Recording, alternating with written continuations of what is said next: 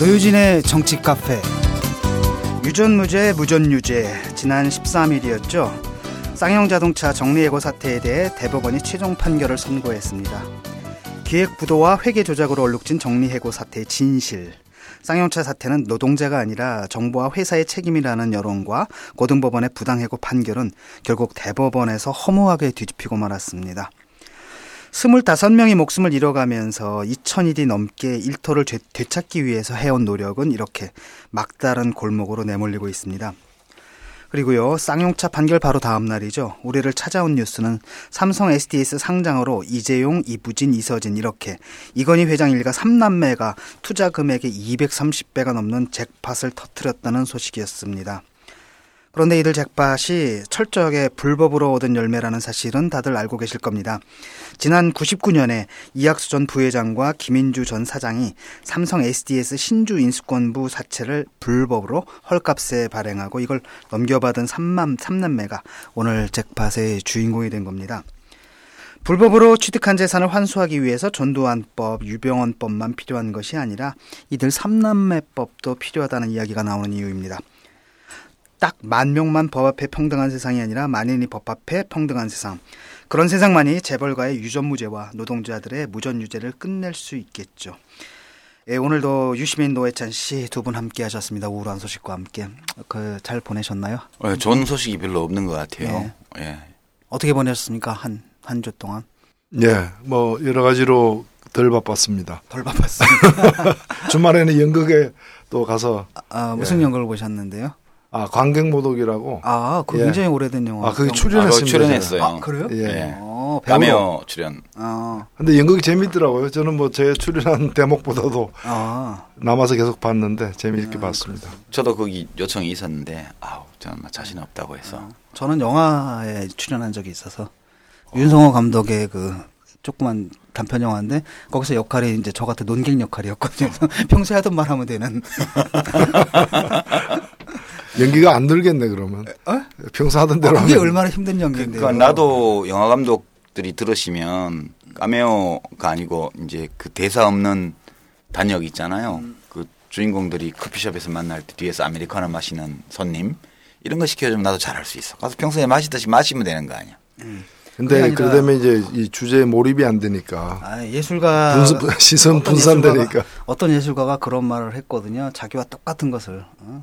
똑같은 것을 만드는 것만큼 힘든 게 없다. 음. 이런 음, 오히려 그 꽃을 만드는 사람이었어요. 꽃을 작품으로 만드는 사람이거든요. 그래서 네가 만든 게 작품이 아니라 꽃이 아니냐 그랬더니 사물과 똑같은 사물을 만드는 것만큼 힘든 예술은 없다. 뭐 이런 말 했듯이 논객을 연기하는 것만큼 그 남이 하려면 힘들어. 그렇죠. 음.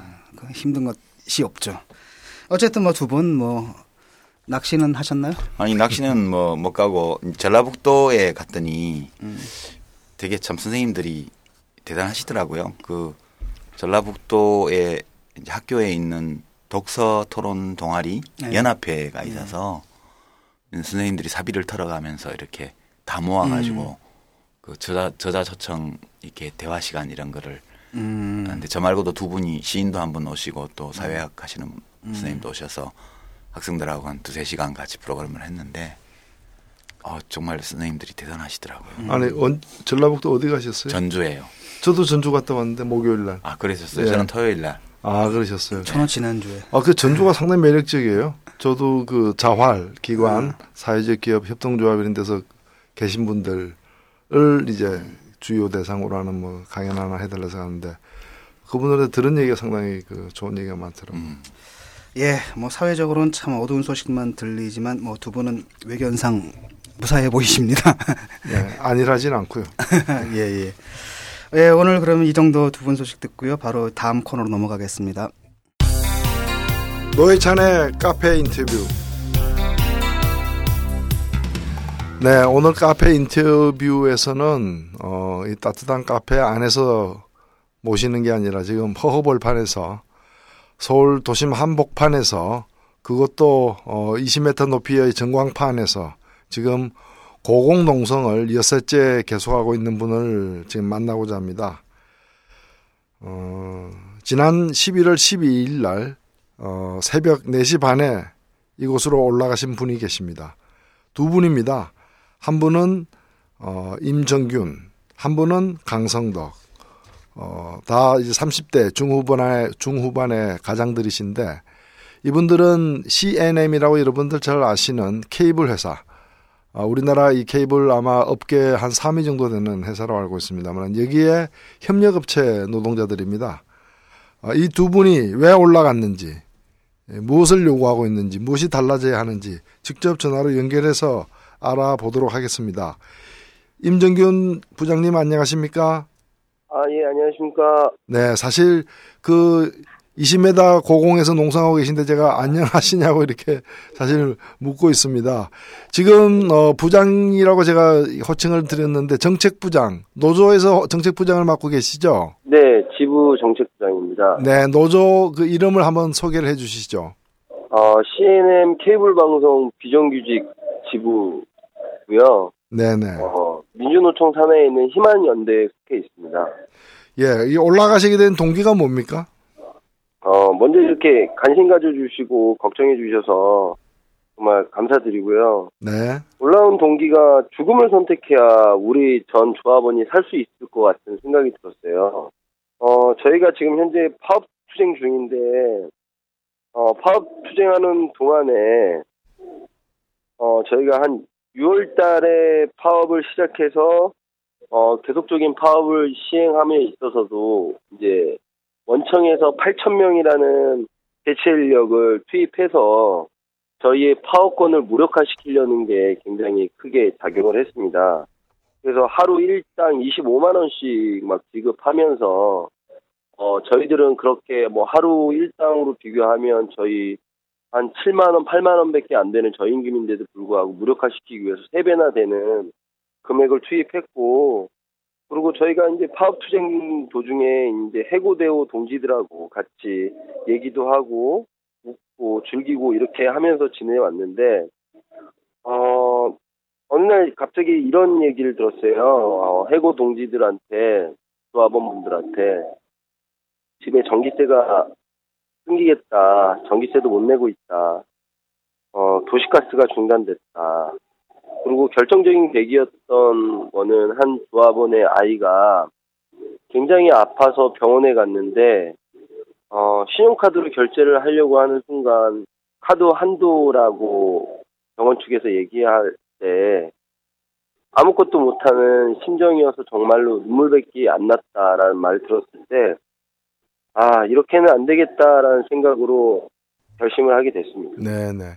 우리 저기 그 이거 이 방송 팟캐스트 방송을 듣고 계신 분들을 위해서 제가 잠깐 이렇게 좀 부연 설명을 해드리자면은 이 CNM이라는 회사는 아시다시피 이제 유선 방송 케이블 회사입니다. 그러면 이 회사에서 뭐 우리 과정에 이사 가거나 뭐 이렇게 어, 집을 옮기거나 할 때 보면은 이제 와서 케이블 설치해 주는 분들 있죠.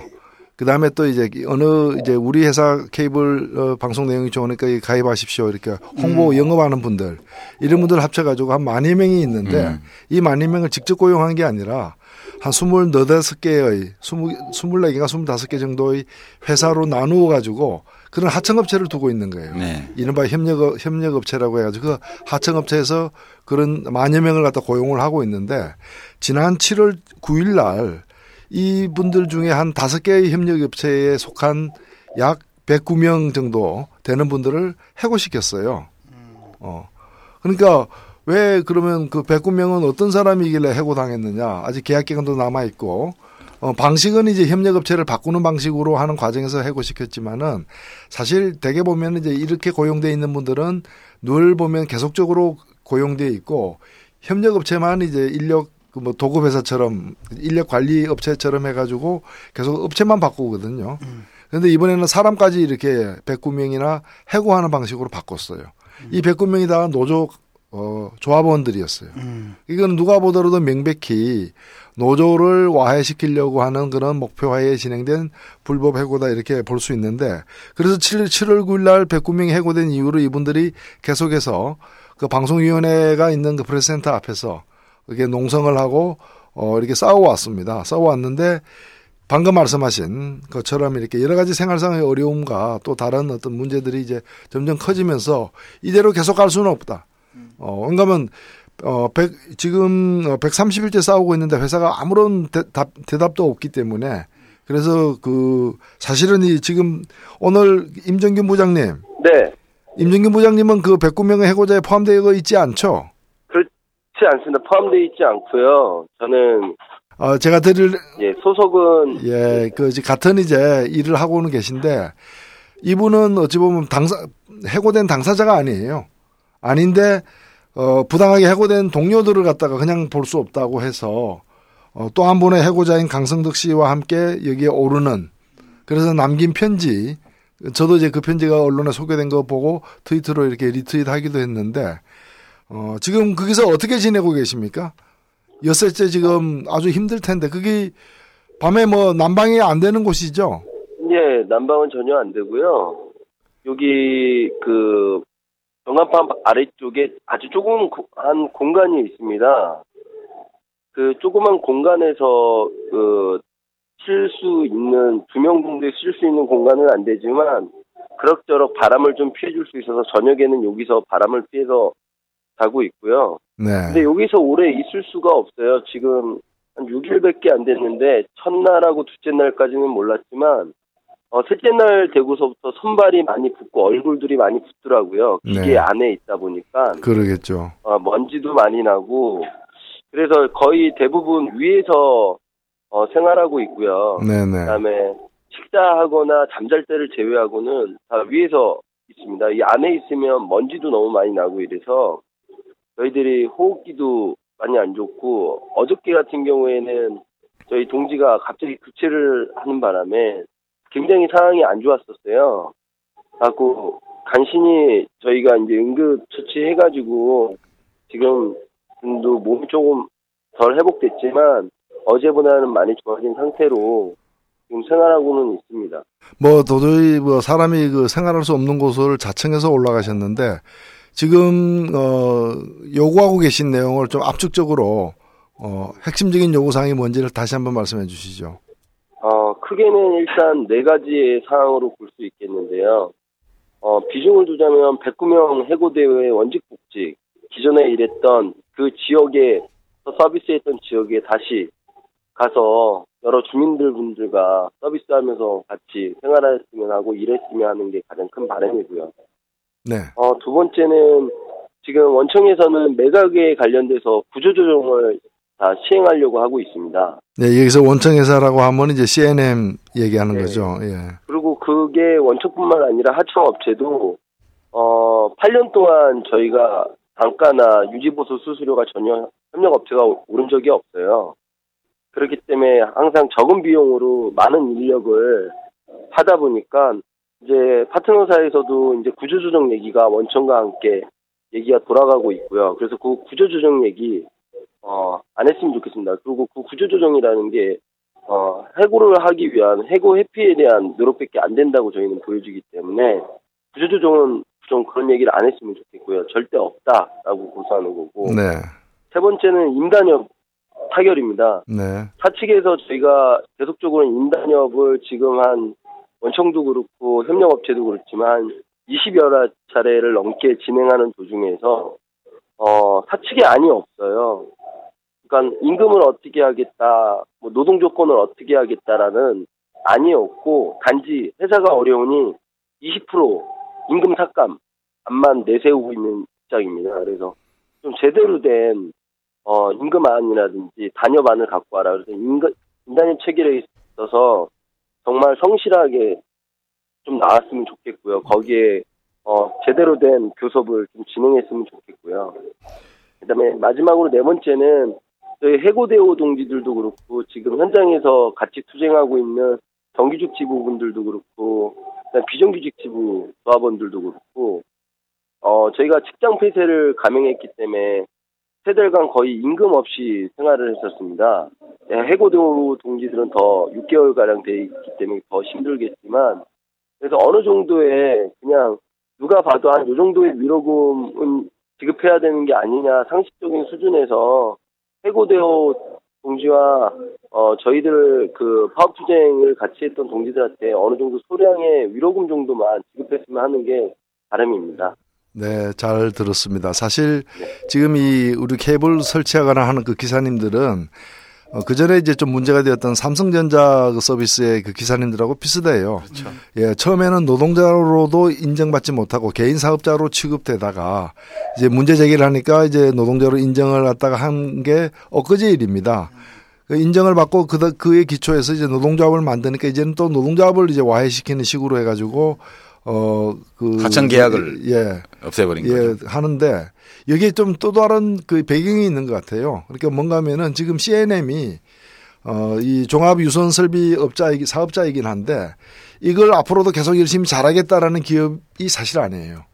얼마 전에 그 저 이 우리나라 대표적인 사모펀드인 그 MBK 어, MBK가 어 그게 포항제철 그 박태준 회장의 아드님이 어, 하는 회사인데 그가 맥클리하고 같이 손을 잡고서 여기 지금 절대 대주주가 돼 있어요. 음. 아, 어, CNN. 예, 그래서 CNM을 갖다가 인수해 가지고 이걸 손을 좀 봐서 비싼 값에 팔려고 하는 과정에 있는 거예요. 음. 그러니까 시세 차익을 시세 차익을 누리고 어 한 5천억 정도를 갖다가 지금 아마 예상하고 있는 것 같은데 기업 사냥의 예. 대상이 돼 있는 거죠. 그렇죠. 예. 그래서 그 이제 팔려고 하다 보니까 노조가 있는 것도 파는데 지장이 있고 음. 어, 노조도 줄이고 이제 노조도 없애고 구조조정을 해서 인원을 감축해 가지고 좀 이렇게 다이어트한 상태에서 비싼 값으로 팔기 위한 작업에 들어간 거예요. 음. 이런 상태에서 이게 이제 벌어지고 있는데 어 그래서 직접 그 이 어, 대주주인 MBK 파트너스에게 어 직접 교섭하자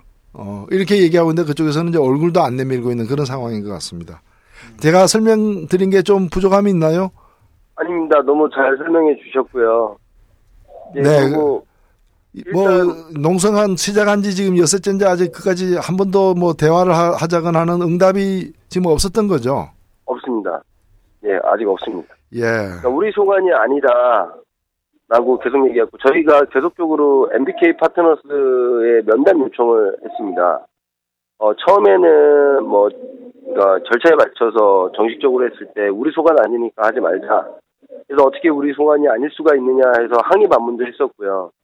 그러다가 아, 이건 도저히 안 되겠다 그래서 저희가 어, 한번 다 여러 사람들이 올라간 적이 있습니다. 한 67명 정도가 면담을 한번 해보고 싶어서 진짜 얼굴이라도 한번 해야 되는 거 아니냐.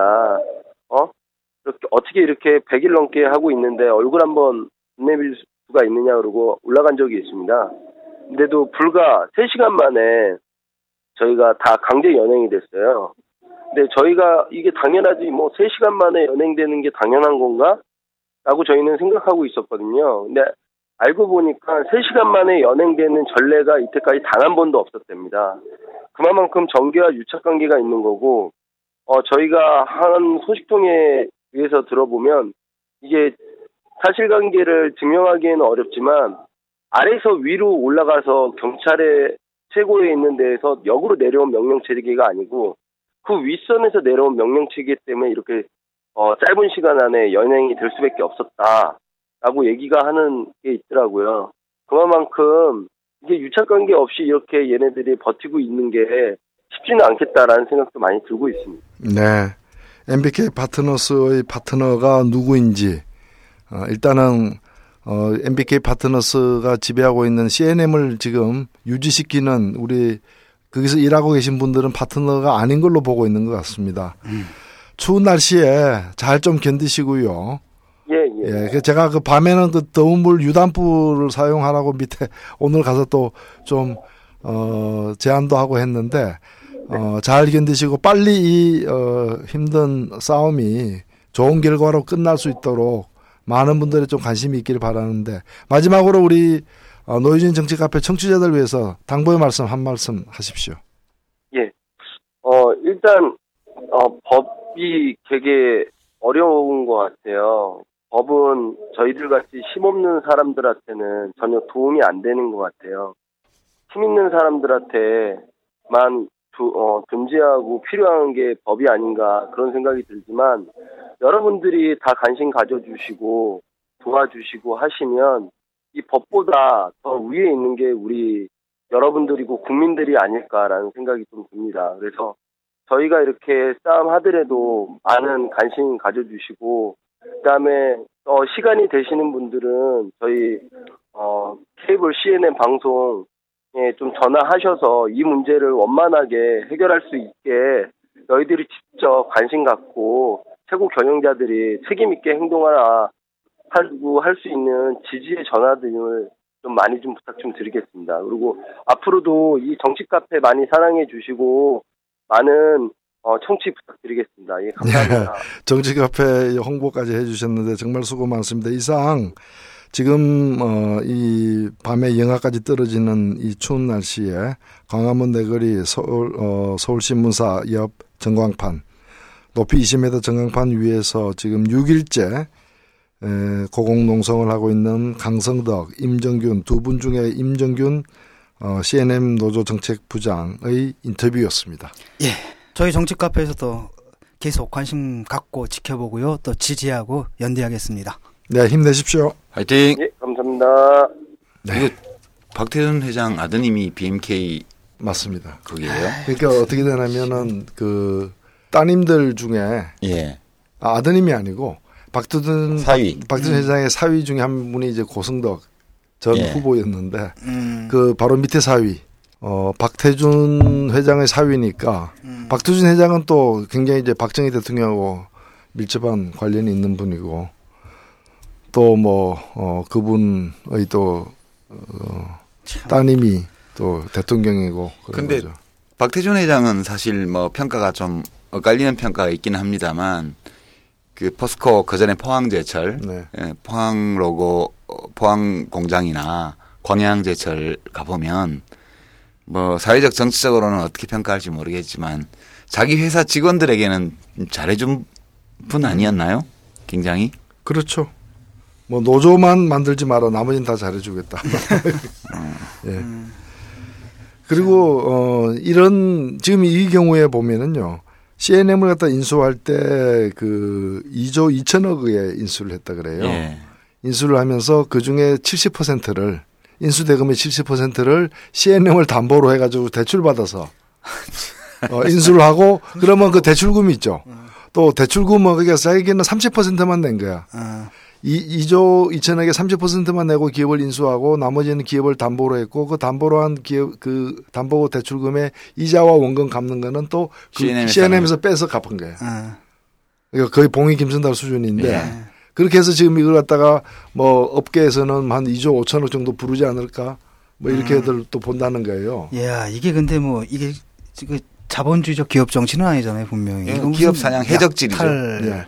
근데 우리나라 이런 식으로 그 우리 저 딤체 있죠. 예. 만도도 마찬가지고 아, 그렇죠. 예, 멀쩡한 기업들을 갖다가 어, 그 모기업이라거나 그 기업, 재벌 기업 군 자체가 이제 힘들어지고 이렇게 할 때 이런 식으로 들어와 가지고 알짜 기업을 인수해서 그 다음에 계속해서 어, 여기서 그 진행을 다. 빼나가는 예, 거예요. 예. 빼나가서 나중에 기업을 갖다가 홀쭉하게 만든 뒤에는 또 그 기업에서 인원들 음. 흑자 만드느라고 고생한 죄밖에 없는 그 노동자들을 또 대량 해고하고. 해고해가지고 슬림화 시켜가지고 그래야 또 비싼 값에 파니까 예. 파는. 예, 이제 현대판. 해적질이에요, 이게. 예, 기업 사냥.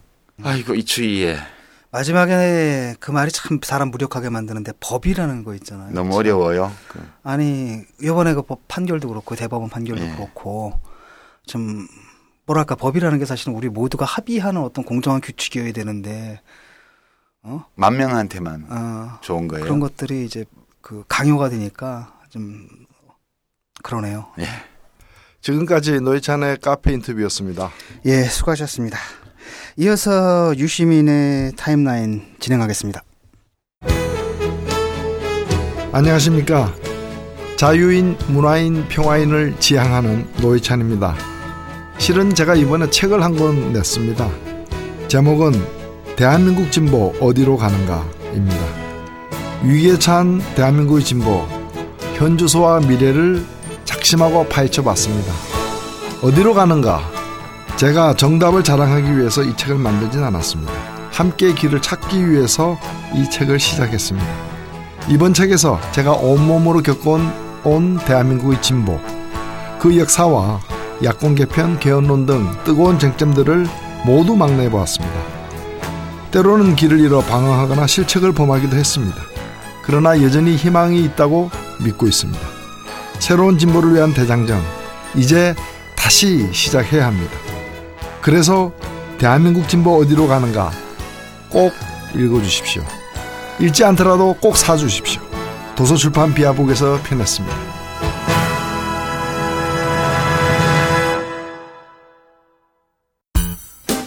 유시민의 타임라인. 네, 오늘 타임라인에서는 어, 두 꼭지 준비했습니다. 어, 첫 번째는 쌍용차 관련 대법원 판결에 관한 사항을 한번 정리를 해보고요. 두 번째는 뭐 사자방 국정조사 그 중에서 도 자원 외교와 관련된 현황, 어, 지금까지 드러난 사실과 현재 진행 중인 국회 상황 이런 것들을 한번 좀 깊이 있게 들여다보도록 어, 그렇게 하겠습니다. 첫 번째 꼭지가 이제 쌍용차 해고에 대한 대법원 결정인데요. 다 아시겠지만 11월 13일 대법원 3부 주심 대법관 박보영 이 3부에서 예, 그 판결을 했는데요. 이제 이 판결과 2014년 2월 7일 서울 고등법원 민사 2부 조혜현 부장판사가 했던 2심 판결 이 두 개가 완전히 180도 다르게 네. 나왔죠. 2심에서는 해고 무효라고 결정을 했는데 네. 해고가 불법적인 것이다. 대법원에서는 그 반대로 완전히 합법적인 것이다. 그래서 이 두 건의 판결의 그런 판결 이유, 여지 이런 한번 비교를 해봤습니다. 어, 이 쌍용차 해고는 노동자들 해고는 2009년도에 시작됐던 건 있었던 건데요. 지금 이제 5년 만, 만에 대법원 판결까지 온 겁니다. 근데 먼저 서울 고법 민사 2부의 판결문 요지를 보면 이렇습니다. 정리해고는 근로자에게 책임이 없는 그런 근로관계 단절이다. 이렇게 규정을 했고요. 정리해고. 그러니까 정리해고를 하는데 노동자들에게는 책임이 없다는 거예요. 근로관계가 단절되지만. 그리고 그렇기 때문에 근로기준법에 정리해고를 할 때 긴박한 경영상의 필요성이 있을 때 할 수 있도록 돼 있지만 이 규정은 매우 엄격하게 해석을 해야 된다. 이렇게 전제를 달았습니다. 이 전제 위에 다섯 가지 핵심 내용이 있는데 첫 번째는요. 인원 감축 규모에 관한 관해서는 몇 명을 자를 거냐. 이거는 사용자가 이것이 합리적인 규모라는 것을 증명할 책임이 있다는 거. 첫 번째고요. 두 번째는 쌍용차의 경우 안진회계법인에서 작성한 감사보고서를 토대로 해서 회사가 인원 삭감 규모를 결정한 것이다. 이게 두 번째 여지고요. 세 번째는 그런데 감사 보고서 중에서 유형 자산의 손상 차손, 그러니까 이 유형 자산이 손상된 것을 추정한 거 이것이 지나치게 많이. 계산이 돼 있어서 실제보다 회사의 경영 상태가 더 나쁜 걸로 돼 있다는 거예요. 이게 세 번째 사항이 있고요. 네 번째 따라서 이 감사 보고서가 그 진실된 것이 아니기 때문에 이 보고서에 기초를 두고 인원 삭감 규모를 결정한 것은 합리적이라고 증명되지 않은 걸로 본 거예요. 이 규모를. 마지막으로 어, 정리해고를 할 그런 긴박한 경영상의 필요성이 증명되었다 하더라도 그런 경우에도 회사가 해고를 회피하려는 노력을 충분히 해야 하는데 음, 이 쌍용차의 경우 그러한 노력을 충분히 했다고 볼 증거가 별로 없다. 음. 이, 이 다섯 가지 이유를 들어서 이제 해고를 무효로 판결을 한 거예요. 명문이었는데. 이심에서. 네. 예, 2심했어요. 네. 어, 굉장히 이 법조에서는 이 조혜현 부장판사가 법리적으로 하나의 체계를 세우려고 노력한 흔적이 있는 판결이었다 이렇게 음, 봅니다. 근데 이제 11월 13일 대법원 3부에서 판결한 걸 보면요. 이제 요지가 딱 세 가지입니다. 첫째, 잉여 인력이 얼마나 있느냐. 따라서 구조조정 소위 정리해고를 얼마나 해야 되느냐에 대한 판단은 경영 판단이다. 이게 첫 번째예요. 두 번째, 특별한 사정이 없다면 이 문제에 대해서는 경영자의 판단을 존중하는 것이 맞다. 이게 두 번째 이유고요. 세 번째, 회사가 부분 휴업이나 임금 동결 등을 해고 이전에 했는데 이런 것이 해고 회피 노력으로 충분했다고 볼 수 있다. 이 앞에 두 개는요. 이 안진회계법인이 작성한 감사 보고서가 진실하냐 안 하- 하냐 이게 문제가 안. 된다는 거예요. 네. 예, 그런 건 복잡한 문제니까 음. 경영자가 판단했으면 그걸 인정해 줘야 된다. 따라서 정리해고 규모가 적정하냐에 대한 판단 역시도 경영자 갈몫이다. 그러면 이제 2심에서 합리적으로 증명되는 경우에도 해고 회피 노력을 사전에 충분히 해야 된다고 했기 때문에 했는데 여기서는 뭐 부분 휴업하거나 임금을 동결했던 그런 회사의 조처들을 해고 회피 노력으로 다 충분한 해고 회피 노력으로 인정을 해버린 거예요.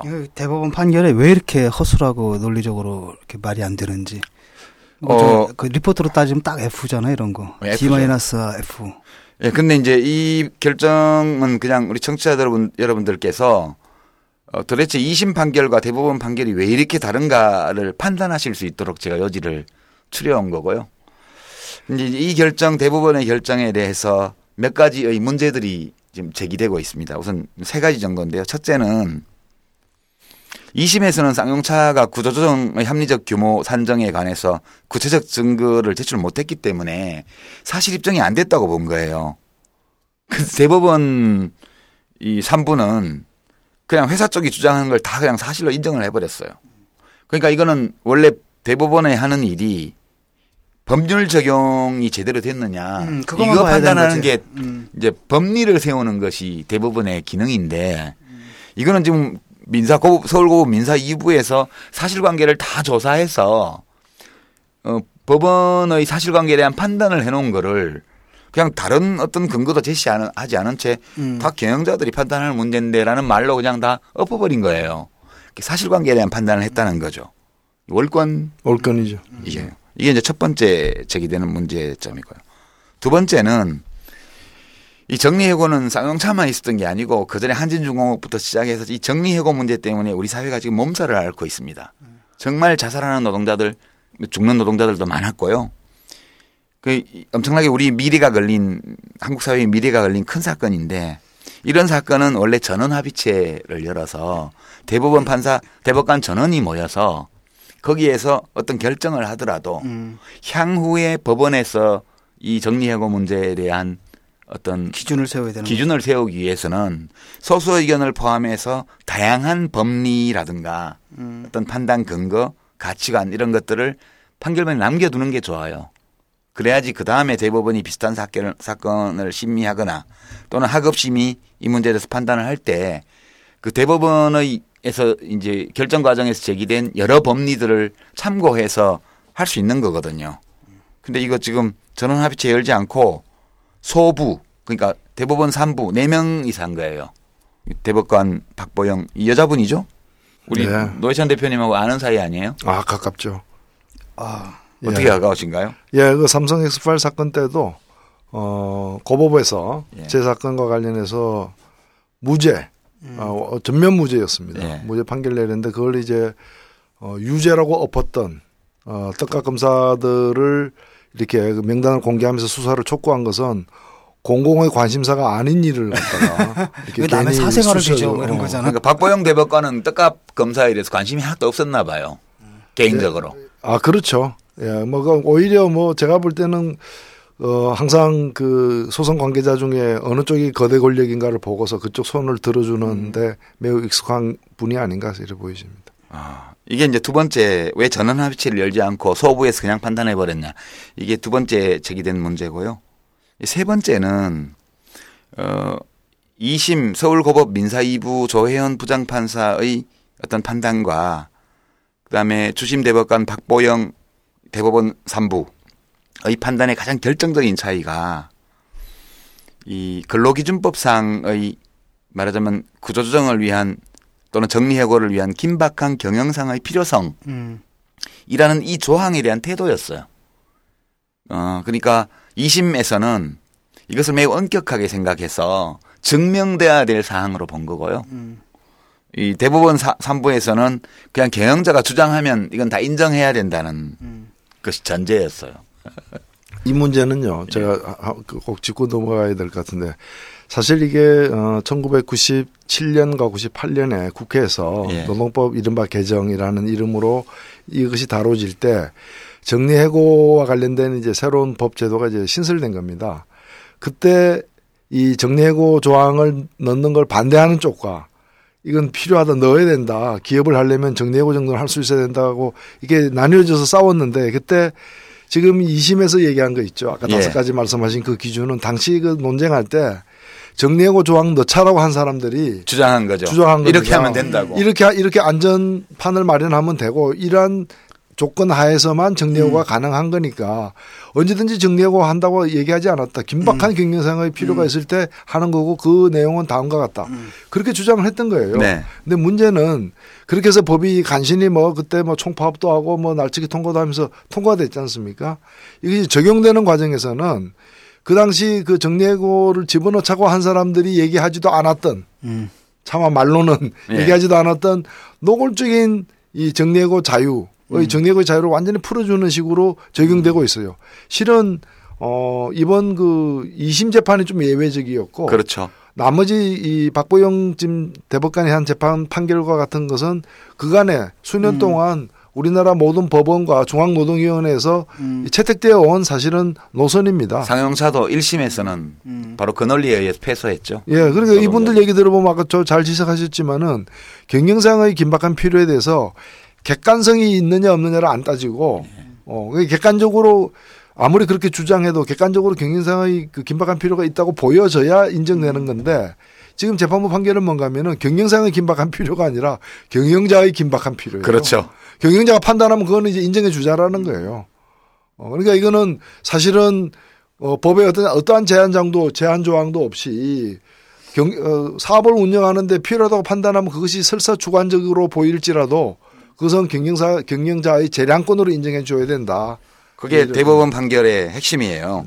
그래서 이제 이 법원들 사이에 들쭉날쭉 뭐 우왕좌왕 하여튼 뭐 판결이 엇갈리잖아요. 똑같은 사안을 놓고 그 법관의 성향에 따라서 철학에 따라서 이렇게 국민의 생사가 걸린 문제들에 대한 판결이 엇갈리게 되니까 결국은 처음에 이거를 도입하자고 주장했던 사람들의 논리 그것을 법에 명확히 해야 된다. 예. 이것을 더 이상 법관들의 주관적 해석에 법 해석에 맡겨놓을 것이 아니고 근로기준법에 그리고 하위 법령에 긴박한 경영상의 필요라는 것을 입증하는 데 필요한 여러 사항들을 구체적으로 명시하지 않으면 이게 끝이 없을 거다. 이제 이런 문제 제기가 강력하게 그렇죠. 나오고 있습니다. 그 발동 요건을 예. 정리하고 발동 요건을 구체화해서 법에다가 집어넣어야 된다는 거죠. 그 개정이 시급합니다. 예, 정의당에서 해야겠죠. 그 정의당 근데 의석이 다섯 개밖에 없어서 할 일이 많아요. 의원 의원 수는 적은데. 그렇게 말이에요. 할 일은 너무 많아. 우리 뭐 방송할 때마다 당에다가 과제를 주는데 네. 예, 뭐 다이나마이트 다섯 개면 할 수 있는 게 맞습니다. 예, 다음 소식이. 예, 두 번째는 자원외교에 관한 건데요. 요 지난 한 열흘 동안 이 뉴스가 굉장히 많이 나왔습니다. 두 번 다 보셨죠? 보셨죠? 예, 사자방 근데 사자방 중에서 이제 자조. 4대강 빼고 네. 그다음에 방산 비리 빼고 일단 오늘은 자원외교만 네. 음, 보면 이거 지금 뭐 기억나세요? 이 자원외교 관련해서 기억나는 게 있으세요? 뭐 옛날에 뭐 아랍에미레이트 원전 뭐 어디 무슨 폐광 뭐 이런 것들. 예. 동, 예. 구리 구리 광산인가 뭐 이런 것들. 하도 많아가지고요. 많아가지고. 대충 중요한 것만 좀 정리를 해, 해보죠. 어, 이 자원외교를 빙자한 국부탕진 사건은 이게 이제 국정문란 내지 이 게이트 비리 그럼. 사건으로 볼 수도 있습니다. 지금 가면 갈수록 그렇게 되는데요. 수많은 공기업들이 이제 자주 개발률이라고 그래서 우리나라가 어, 쓰는 그런 자원 중에서 우리가 개발해서 갖고 있는 비율을 높이라는 어, MB가카의 지침에 따라서 열심히 해외에다 투자를 했어요. 이제 그 중에서 이제 빅3 제일 많이 하는데 세 군데만 오늘 정리를 해보면 첫 번째가 한국가스공사고요. 두 번째가 한국석유공사, 세 번째가 광물자원공사. 이세 군데가 빅3인 빅3입니다. 이 빅3 공기업의 총 부채가요. 2007년 말에 13조 원이었어요. 이때가 참여정부가 끝날 때죠. 그다음에 이제 MB 각하가 취임한 후에 박근혜 대통령 1년 지난 이제 2013년 말 57조 원이 됐습니다. 13조 원에서 57조 원으로요. 그러니까 불과 6년 사이에 44. 44조 원이 늘어난 거죠. 총 부채가요. 그래서 이렇게 이 세계 빅3 공기업 자원외교 공기업의 부채가 늘어난 이유를 보면 아 이게 이제 해외 부실 투자 음. 가 주된 원인인 겁니다. 몇 가지 사례만 보면요. 우선 광물자원공사라는 이 공기업은 있는지 없는지 국민들이 잘 모르셨을 거예요. 이게 별로 이름도 없는 데처럼 거든요. 근데 여기서 이제 멕시 제- 대표적인 게 여러 건 중에 멕시코의 볼레오 동광 구리광산 개발 사업에 투자를 했는데 2조 원 날렸거든요. 2조 원 정도 날릴 걸로 예측이 돼요, 지금. 여기는 근데 이제 그 이사회의 기록을 보면 어떤 이사가 사업 전체가 너무 부실해요. 이렇게 얘기한 음. 그까지 다 나옵니다. 회의록에. 음. 예, 그, 그, 렇게된 거고요. 석유공사를 보면 이건 이제 캐나다에 제일 문제가 되고 있는 하베스트라는 유전개발 업체를 인수한 건데요. 요 유전개발 업체도 문제지만 그 자회사가 하나 있어요. 나알이라고 했어요. N-A-R-L, 나알이라는 자회사가 있는데 요 자회사 인수까지 패키지로 끼워서 했는데 여기 2조 원을 투자했어요. 자회사 때문에. 근데 지금 몇 년 만에 미국 상업은행에다가 200억 원 받고 팔았어요. 이게 그 얘기구나. 200억짜리 2조가 200억 되는. 어, 갖고 있으면 계속 적자가 덜 하니까 지금이라도 팔아버리는 게 손에 덜 보는 거다 해서 팔은 건데요. 2조 원 주고 사서 200억 원에 팔았으니까 예, 손실률이 99%죠. 놀랍죠? 그 래도 100억일 때 안 팔았네. 100억 되기 전에 팔았네. 근데 재밌는 게 이, 이 석유공사 한국 석유공사가 나알이라는 이, 이 하베스 자회사를 인수할 때 그냥 인수한 게 아니고 전문 그 자문을 받아가지고 인수를 했는데요. 인수 비용만 250억 원 줬어요. 248억 원이요. 음. 이 멜, 멜린치 정권 한국 지사인데 네. 여기에 이 이제 이게 투자가 괜찮은 투자냐 물어봐서 아 이거 끝내주는 대박 투자라고 이렇게 해서 돈까지 248억 원을 줬어요. 음. 이거 뭐 여러 가지. 근데 이게 좀 그게 그 수상하네. 정상적으로 이루어질 수 있는 거래가 아니잖아요. 예, 이제 지금 들리는 말로는 멜린치 한국 지사는 그냥 표지에 한국 지사 이런 표기만 했다. 음. 그리고 이제 멜린치 본, 증권 본사에서 온 걸로 그냥 했다는 소문이 돌고 있고요. 근데 문제는 이 한국지사 대표가 김백준이라는 분 아드님인데요. 김백준 씨 기억나세요? 아니요. 누구죠? 몰라요? 네. 김백준 씨는 청와대 총무비서관이었는데요. 이명박 대통령 때. 아. 이분이 옛날부터 수십 년 전부터 이명박 대통령의 집사였던 사람입니다. 아, 집사예요. 예, MB 집사라는 별명이 있는 사람이죠. 김백준 씨요. 청와대 총무비서관. 이게 이제 참여정부로 치면 정상문 비서관 비슷한 네. 위치죠. 이 신뢰 관계가 굉장히 깊고 인연이 오래된 그런 사람을 그러니까 MB 집사 아들이 하는 회사한테 이 투자가 괜찮은 거냐고 물어봤고 예, 거기서 250억 대박이다 준 거죠. 그러니까 어, 250억 원 줬어요. 어. 근데 거기서 예, 1조 9,800억 원을 날린 거예요. 날린 거죠. 이게 이제 제일 석유공사의 대표적인 거고요. 가스공사는 투자 건수가 되게 많아요. 이 중에서 대표적인 걸 보면 호주의 그 LNG 사업 뭐 여기 투자를 해가지고요. 음. 여기 원래는 2조 원 정도 예상하고 투자했는데 자꾸 자꾸 들어가서 현재 4조 원 투입됐고 음. 어, 이익이 날지는 현재 알 수 없는 상태에 있고요. 그럼 두 번째로 가스공사가 또 우즈베키스탄에도 투자를 했어요. 가스전 사업이에요. 음. 여기가 한 4조 4천억 원 규모 투자고요. 이제 캐나다의 그 광구에도 웨스트컷 웨스트컷 혼 리버 웨스트컷이라는 광구 사업에 투자도 했는데 여기는 이미 실패로 판명이 나가지고 음. 이제 매각을 검토를 하고 있고요. 하여튼 이렇게 해서 광고 회사예요? 광구, 광구. 광산이죠 광산. 이게 이제 희토류나 비철 금속 이런 것 때문에 막 투자를 했어요. 이제 아랍 원전 이런 거는 이명박 대통령이 직접 나서서 음. 했던 사안이라서 그건 논외로 하고요. 이렇게 해서 지금 공기업들이 이렇게 투자한 게 지금 30조 원이 넘는 걸로 파악이 되고요. 향후에 이미 들어간 것 때문에 계속 물려 들어가는 돈들이 있어요. 음. 그러면 이제 박근혜 대통령 임기 끝날 때쯤 되면 약 70조 원 이상의 이제 해외 자원 투자가 될 걸로 봅니다. 회수율은 뭐 좀 높이 보는 데서는 현재까지 이명박 정부의 해외 자원 외교 투자 자원 투자는 약 3% 정도 회수됐다고 하는 이제 추정치도 있고 1%에 불과하다는 추정치도 있고 합니다만 그렇습니다.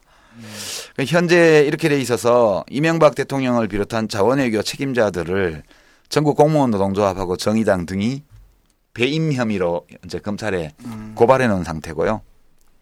근데 이제 이 자원외교 책임자가 누구냐? 기억나는 사람 있죠? 네. 최경환 씨. 아, 최경환 씨 있고요. 또. 또. 아, 임조선 이명박 대통령이 있고요. 이명박 대통령과 그 형님과 아, 이상득 씨. 네. 이영과 이상. 그다음에 이제 이상득 씨의 보좌관 박영준 박영준 이번에 예. 징역 사고. 나오신 분. 예. 그럼 최경환 예. 한명 더 있습니다. 윤상직. 이제 이게 지금 야권하고 시민사회 쪽에서 자원외교 5인방 또는 오적 국, 부 낭비 오적으로 지목, 지목된 사람들인데요. 뭐 이명박 대통령 설명 생략하고요. 음. 이상덕 의원은 당시 현역 의원일 때 뭐 자원외교 아저 후원자로 해가지고 뭐 페루, 볼리비아, 예. 남아공 이런 데 엄청 갔다 왔죠. 예, 엄청 다녔습니다. 특사, 자원외교 특사 뭐 이래가지고. 근데 박영준 씨는 마지막 직함이 이제 이명박 정부의 지식경제부 차관이었고 그 전에 이제 총무, 총리실 국무차관도 지냈고요. 이상득 의원의 보좌관이었죠. 오랜 보좌관. 그러니까 이건 형제분하고 그 이상득 형님의 보좌관. 그래서 이제 이 만사 형통이라는 이야기들이 막 떠돌았고요. 나머지 두 사람은 관련돼요. 최경한 현 경제부총리. 이분은 이명박 대통령 때 지식경제부 장관이고 지식경제부가 해외 자원, 자원 해결을 총괄하는 부처였습니다. 그 다음이 현재 산업통상자원부 장관을 하고 있는 윤상직 씨요. 어, 이분은 이명박 정부 때 지식경제부의 자원개발 정책관을 했고요. 직접 책임 있는 자리입니다. 그다음에 청와대 지식경제 비서관도 했습니다. 이게 지식경제부 담당 비서관이에요. 그래서 이 다섯 사람이 이 이명박 정부의 자원외교에 가장 큰 책임이 있는 5인방으로 지금 고, 고발도 당하고 어, 야당의 국정조사가 열리게 되면 청문회도 나와야 될 상황입니다. 여기까지가 객관적인 상황이고요. 근데 이제 관련자들이 뭐라고 뭐라고 지금 하고 있습니다. 음. 얘기는 들으셨죠? 경제가 어려운데 과거에 발목이 잡혀서 네. 정쟁의 대상으로 삼지 말아라. 예, 이명박 음. 각하께서 MB 각하께서 음. 11월 12일 날이에요. 지금 한 뭐 다섯밖에 안 지났는데 이 왜 갔는지 모르겠는데 경기도 하남의 한 식당이라고 보도가 나오던데 하남에 골프장 갔다 오신 길에 했나? 이제 이때 10명 정도 이제 2기 청와대 참모 그러니까 이명박 대통령 후반기 참모들이 모였는데요. 정정길 대통령 실장, 네. 윤진식 정책실장, 이동관 홍보수석 뭐 등등 이 한 10여 명 모였다고 그래요. 여기서 울분에 차서 술잔을 돌리면서 이럴 수가 있냐 이런 얘기가 오갔고 각하께서 너무 신경들 쓰지 마라. 이럴 수가 있네라는 거는 국민들이 하는 얘기 아니에요? 아니 그 사람들이 하는 얘기죠. 정말 나라를 위해서 우리가 얼마나 애를 쓰는데 사돈, 사돈 난말하네. 예, 그렇게 하고 이제 경제도 어려운데 무슨 자원외교 국정조사냐 이렇게 말한 것으로 알려졌습니다. 음. 일부 참석자들이 기자들에게 이런 경제가 말... 어려우니까 국정조사가 아니라 수사를 해야 되는 거예요. 음. 이명박 네. 전 대통령 뭐 정책 카페 한번 나와주시죠. 아니 자기가 경제 살린다고 대통령 됐잖아. 그러니까 뭐저 하실 말씀 뭐 잘했다며 같이 한번 토론을 해봤으면 좋겠네요. 아니 근데 그게 어느 나라 경제인지 밝히지 않았어요. 아, 일본 경제나 미국 경제. 그러니까 뭐 오늘 얘기 들으니까 멕시코 경제, 뭐 음, 캐나다, 캐나다 경제, 경제 우즈베키스탄 경제. 네. 그다음에 야당이 국정조사 요구를 하고 있죠. 민주당, 아, 새정치연합 포함해서 전당 예. 다 하고 있는데 새누리당이 완강하게 거부하는 음. 상황이 계속되고 있고요. 그 와중에 이제 최경환 경제부총리가 아무래도 현직에 있기 때문에 이제 야당 의원들의 질의를 많이 받았죠. 근데 이분이 한 말을 보니까요. 아니 무슨 소리야 지금 시간도 얼마 안 지났기 때문에 회수율 다 알 수가 없어요. 음. 지금 노무현 정부 때 추진한 것도 그 당시에는 회수율이 25%밖에 안 됐는데 음. 그게 다 날린 거냐. 음. 5, 6년 지나서 지금 평가해 보니까 회수율이 110% 아니냐. 음. 이렇게 얘기를 했습니다. 음. 그 노무현 정부 때는 성공한 거네 그럼. 아, 노무현 정부 때 그렇게 해외 자원 외교를 저 투자를 좀 하긴 했는데 네. 많이 하지는 않았어요. 그런데 원래 이제 그 자원 투자는 이렇게 성과가 음, 단기간에 곧바로 안 나는 거는 음, 맞아요. 음, 음. 근데 이 지금 단기간에 이거는 망한 거잖아 그냥. 예, 이미 망한 그러니까. 것들을 우리가 얘기한 아, 거죠. 아. 아니, 너 사람 패 가지고 그 폭력범을 잡았더니 아. 아니 잡지 말고 놔두면 내가 더 맞았을지도 모른다. 왜 중간에 잡아가지고 나보고 때 팼다 그러냐 그런 꼴이지 지금 얘기하는 게. 그러니까 지금 그 하베스트 캐나다의 유전업체 하베스트 자회사 날 인수 경우에는 2조 원을 투자해서 이미 200억 받고 팔았잖아요. 네. 여기서는 1조 9,800억 원이 이미 손실로 확정된 거예요. 음. 이런 식으로 어, 해보면 회수율이 지금 3%라는 게 문제가 아니고 앞으로 투자 자금을 회수할 길이 별로 없다는 게 문제인 거거든요. 이 최경환 씨 말대로. 그러면 지금 5, 6년 지난 후에 참여정부 노무현 정부 때 추진한 거가 회수율이 110%나 되면 이 근거는 안 밝혔어요. 그럼 조사해 봐야 될 것 같은데. 그죠? 그러니까 사업을 계속할 상황이 아니기 때문에 어, 좀 더 더 이렇게 사업을 끌고 가 보면 이제 그 뭐 수익 구조가 달라질 수 있다는 얘기 자체가 성립이 안 되는 것이고 저는 더 원초적으로 투자라는 것은 뭐 하다 보면은 어, 손실도 발생할 수 있죠, 손실도 물론. 발생할 수 있고 이길 수도 있는 건데 지금 너무 터무니없잖아요. 이거는. 뭐 어, 한마디로 짜고 어의 상실이죠. 어 어이, 그럼요. 상실. 이거는 뭔가 이 뭐 비리가 있을 가능성이 매우 농후합니다. 이게 그렇지 좀. 않으면 이게 될 리가 있나요 이게? 근데 이제 이, 이 빅3 그 공기업을 포함해서 정부 산하의 모든 그런 자원과 관련된 업무를 하는 공기업들이 이렇게 해외 투자를 한 이유가요.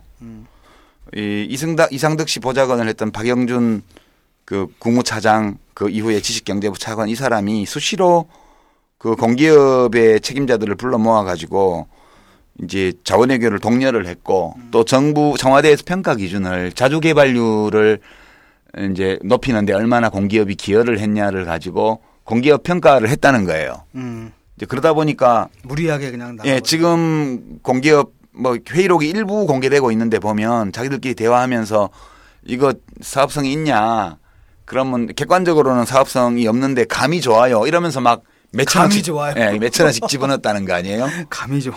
그러니까 이거는 감 공기업 하나 얼마 한다고 그 공기업 책임자들이 이 국부가 얼마나 손실이 나든 상관없이 MB 각하가 재직하고 있는 동안 평가를 잘 받아서 자기 임기 채우고 또 연임하고 이럴 목적으로 청와대의 그런 방침에 맞추기 위해서 어찌 보면 자의반 타의반 이렇게 한 측면이 많죠. 이쪽 뭐 박정희식 성과제로 몰아붙이니까 예. 자기들 몸보신 내야 되고 일단 수치상 수치상에서 업적은 내야 되니까 예. 뭐 사업성 있든 없든 간에 감이 좋으면은 그냥 바로 집어넣고 이러다가 뭐 이건 옆구리에 뭐저 총을 겨, 겨누지 않는 한 이런 말도 안 되는 판단을 일- 할 수가 없죠. 예. 일부 또 비리가 있겠죠. 또 아, 일부. 정도가 아니고 돈이 이렇게 자문료만 250억씩 그렇죠. 왔다 갔다 하면 수상하죠. 설마 니 김백준 씨 아드님이 자문료 250억은 받고 맨입에 삭 씻었겠어요? 그 이런 거를 이제 계좌 추적을 하고 해- 이제 이메일 감청을 하고 해야 되는 거지. 네. 왜그 무슨 저 대통령 욕했다고. 그러니까 막 그 무슨 무슨 세월호 무슨 집회 참가했다고 집에 가 수색하고 그럴 수색하고, 시간에 네. 이거를 하라고 이거를 예. 예? 그런 말이 여기까지 나오네. 음. 하여튼 기분 좋은 소식 아닌데요. 그래도 이렇게 사기 잘 치는 대통령 때문에 국부를 이렇게 탕진하는 사건이 일어났으면 예. 또 분노해야 될 때는 분노를 표출하는 게 또 우리 인간들의 삶의 기본 아니겠어요? 예. 예. 아, 이건 많은 국민들이 사실 분노를 하고 화가 있어요. 납니다. 너무너무. 예. 이거는 막 자다가도 정말 그냥 넘어갈 수 없는 예, 문제죠. 이 도저히 그냥 못 넘어갈 것 같아요. 그리고 음, 내가 전직 대통령이니까 뭐 청문회 못 나간다 이럴 게 아니고 지- 자기가 잘했으면 나와서 얼마나 내가 잘했는지 얘기를 해야지. 아, 이거 전두환 노태우도 전두환 대통령도 청문회 나왔잖아요. 예. 예.